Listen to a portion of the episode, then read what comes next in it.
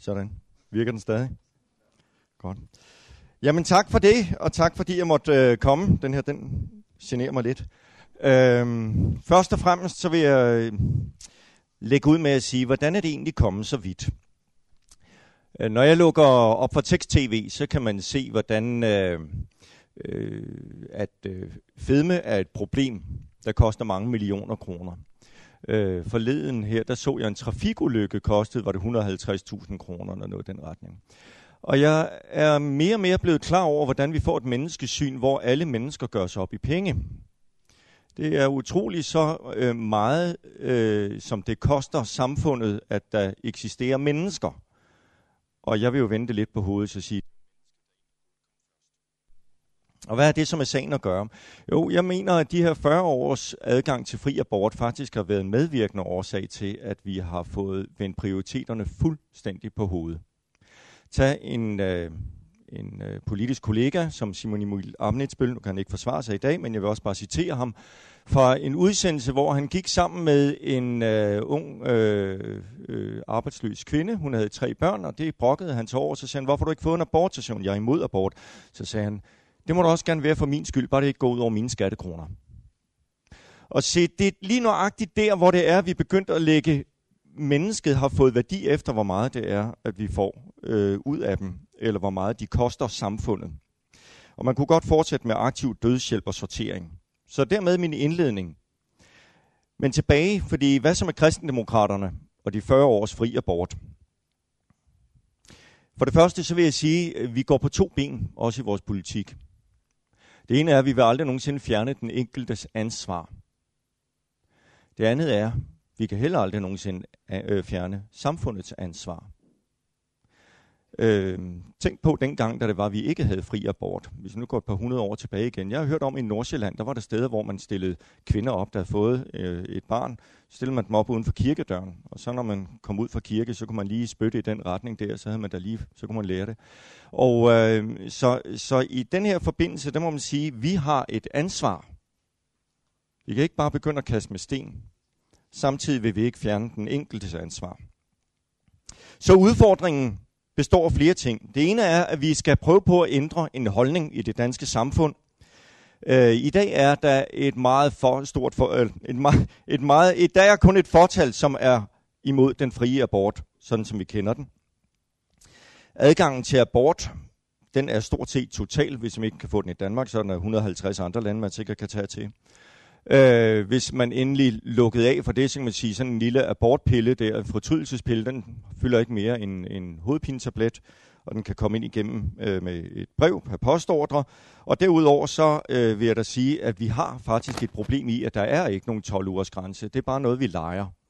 For man kan bare tage til Sverige, så er den 14 uger, eller man kan tage til England, så er den noget mere. Det er den ene ting, vores udfordring. Den anden udfordring, den er teknisk, og den kan jeg se, den kommer også senere i aften. Det er noget med øh, arvelige egenskaber, som man lige pludselig kan tjekke hurtigere og hurtigere på et tidligere og tidligere tidspunkt. Man kan snart se, om jeg kommer til at ligne, øh, lide af nedgroet tårnegl eller smalsporethed, før jeg har fyldt de første 12 uger. Vi har scanninger allerede i dag, hvor det er, at man frasorterer alle de børn, som øh, har Down-syndrom, og så samtidig så sidder vi og skyller dem ned med aftenkaffen og siger, I hvor er de søde, når det er, vi ser, at jeg helt gagagmor, eller hvad det nu hedder, de forskellige udsendelser. Så samtidig med, at vi synes på den ene side, det er simpelthen nok dejligt, så på den anden side vil vi ikke have dem. Der er en enorm udfordring, og det vi har behov for, det er en holdningsændring. En holdningsændring, fordi, øh, fordi at jeg tror, der er rigtig mange mennesker, der i bund og grund egentlig er enige med kristendemokraterne i, at det er gået for vidt. Eksempel. Det er strafbart, hvis jeg tager til Somalia og får omskåret mine piger og tager tilbage igen, så bliver jeg straffet af god, med god grund. Hvis jeg i 13. uge tager til Sverige og får fjernet mit pigefoster, fordi det er en pige, og kommer tilbage igen, sker der ingenting. Hvorfor ikke? Jo, det ene det foregår i Langbordistan nede i Somalia, det andet det foregår i vores humanistiske Sverige. Det ene, der kan jeg se en skamferet pige, det andet, der kan jeg ikke se, at det er et øh, foster, der, der er dræbt. Det er enten en skraldespand. Så der er nogle, nogle store problemer der, og det er egentlig ikke, fordi jeg tror, det vil nytte ret meget, sådan rent praktisk. Der er ikke mange, der vil blive straffet for at tage til Sverige og få fjernet et foster. Men det vil sende et kraftigt signal om, at det her det er forkert, at vi mener faktisk noget med de 12 uger. En anden ting, man kunne tage, det var at sige, hvorfor i alverden kan det være sådan, at man ikke får, øh, får begravet små foster, som er blevet aborteret. Hvorfor bliver de ikke begravet på de ukendte grav? Hvorfor bliver de smidt i skraldespanden? Vi kender nogen, som rent faktisk har arbejdet målrettet på, at det absolut ikke må være et menneske. Og det sender jo et signal herinde om, at det her er ikke et menneske. Så alene den lov, hvor det er, man går ind og så siger, at det skal begraves på en kirkegård, så har vi også sendt et signal, dette er et menneske. Det kan godt være, at det er provokerende for nogen, men det er nødvendigt. For ellers så når vi derud, hvor der er mennesker, ikke har nogen, nogen værdi. Og ganske kort, jeg kan se, at min tid er ved at løbe. Konkrete tiltag. Kristendemokraterne vil have en obligatorisk rådgivning og oplysning af den abortsøgende. Rådgivning og oplysning, fordi at der, hvor det er, man har en lægefaglig øh, forståelse for, at dette er ikke en kompliceret protoplasmaklump, der vil man have bedre mulighed for at, og, og øh, at, tage et valg på et oplyst grundlag. Den anden halvdel er det, der hvor du ved, hvilke sociale muligheder du har for rent faktisk at tage barnet og beholde det. Der vil du også have større valgmulighed. Vi mener ikke, vi har en valgmulighed i dag. Tværtimod, læger de nærmest siger på, på, på, på forhånd, du skal vel have en abort. Vi har også de her kommuner, som synes, at det er helt fint, at øh, unge møder kommer ind og siger, at de gerne vil have barnet, men du kan få en abort, eller også tvangsfærende vi barnet. Og det er lige nøjagtigt der, vi er nået til. At vi presser folk væk. Efter 40 års fri abort, så trænger vi til en lov om fri fødsel. Vi kunne nævne andre ting. Det kan være, at jeg kommer ind på det her i, øh, i debattens øh, løb. Jeg vil bare sige, at kristendemokraterne er ikke sat i verden for at kaste med sten. Vi er sat i verden for at nå vores medmenneske. Det er det barn, der ikke er født endnu. Men det er også den kvinde, der står i en social situation, som hverken du eller jeg, vi kan overskue.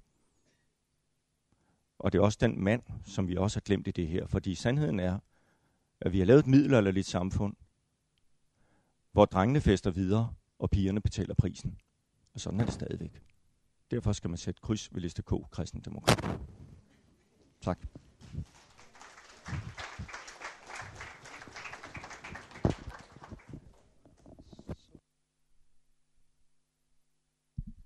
Mange tak til dig, Stig. Og øh,